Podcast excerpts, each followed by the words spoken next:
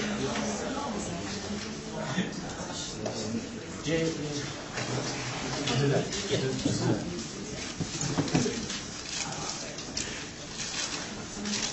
afternoon, everyone. My name is Kosin Oluwalo. Everybody here is vice president of your organization, right? All right, so today we're just going to go over, as you can see the title says, effectively operating your student organization according to your e-board position. So uh, we're going to go, basically, we're just going to talk about my experience first for the first couple of slides. Uh, I was president of my organization, Identify Entertainment Incorporated, for about a year and a half, and then I stepped down to the vice president position to allow some of the other members to have some experience. So, um, so as vice president, um, everyone basically plays a vital role in your organization. Everybody plays a vital role in your organization. You know, um, everybody has their roles. I like to say that your organization is like a car. You know, you as the president may be the engine, vice president may be the clutch, transmission, your other members are your tires. Now, when you have a car, even though there are some parts that are more vital, supposedly more vital or more expensive, without the tires, without the most insignificant, or so-called insignificant parts, the car cannot function. So you can have a perfect car, a great engine, if you have no wheels, you're not going anywhere.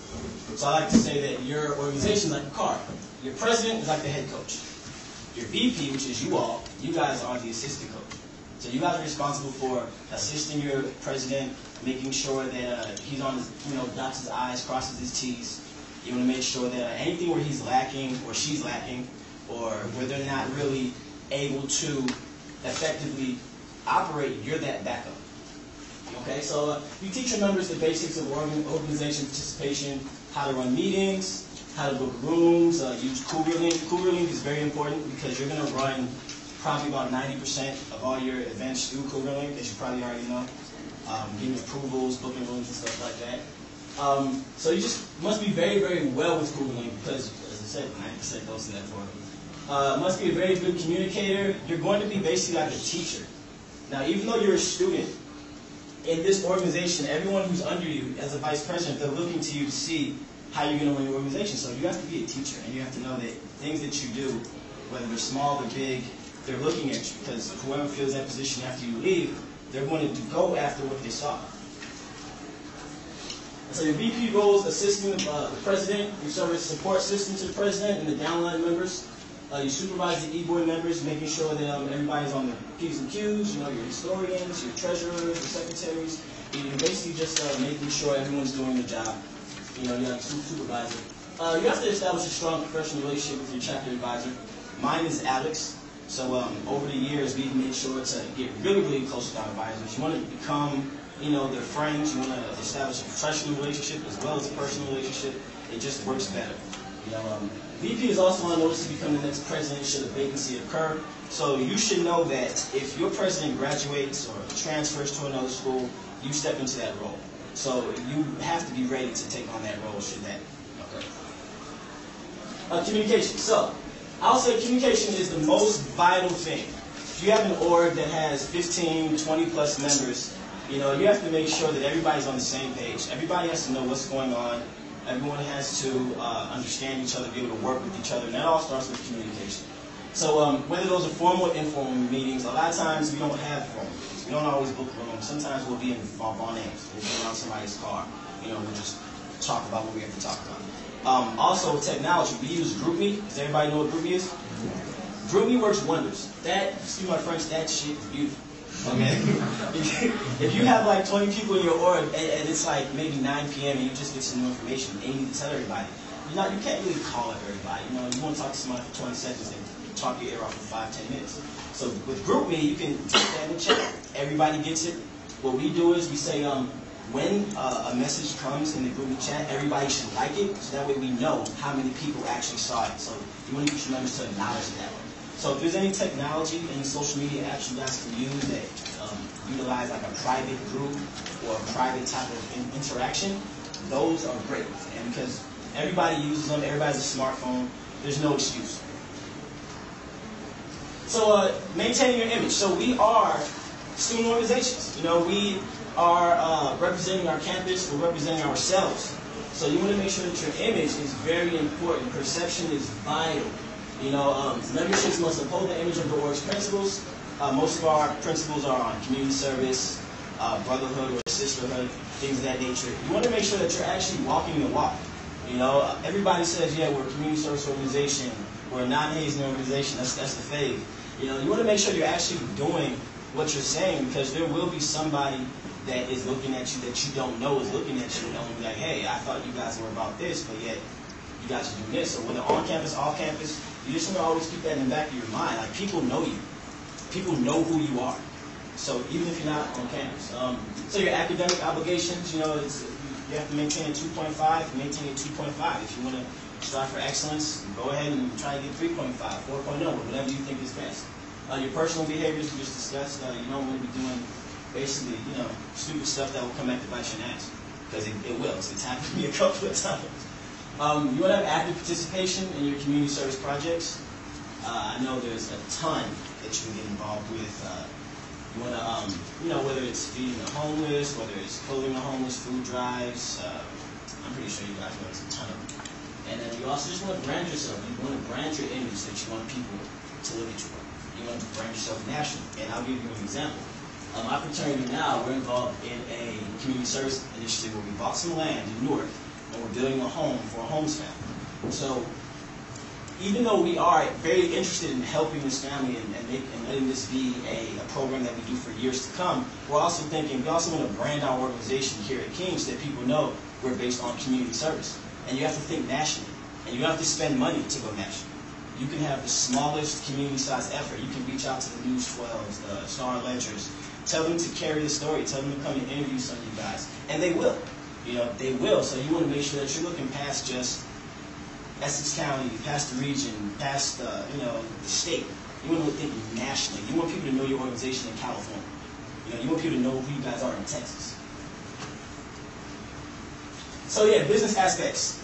Most of your organizations are 501c3s, correct? All of them or no? Yes, no? Show of hands. Is your organization a 501c3? It's like a, it's a non nonprofit. Yeah. yeah. I believe most most of you guys know. Even if you don't know, it probably is. Okay, so so being that you guys are incorporated, you're basically a business. You are a business. You're not just a group on campus that's, you know, throwing events in the theater and strolling or whatever. You're an actual business. You're incorporated. So you want to make sure you have, you know, chapter bank accounts. You have to monitor that. You know, have somebody that your treasurer is basically your accountant. Your treasurer should know how much money's in there, how much money's come from your bake sales, or whatever fundraising um, aspects that you do. You guys want to keep books. You want to, like, you know, basically keep the books of your company because you are a company. And so uh, you may need to understand how to write grant proposals for corporate sponsors outside the campus community. A lot of people don't know, a lot of these businesses out here, they are dying to have causes or nonprofits that they can attach to.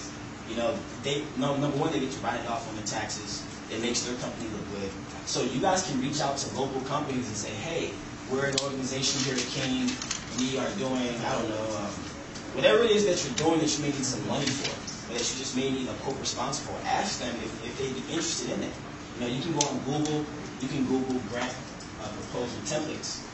And you can get tons of templates that basically have all the mumbo jumbo that you need in there. And you just fill in your org's name, your org address, contact information grants will, change the entire way your organization functions. When you have money, when you have money, real money, I'm talking about five, ten, fifteen thousand dollars that was given to you, you know, you'll be able to do so much more in the community, you'll be able to do so much more in the campus.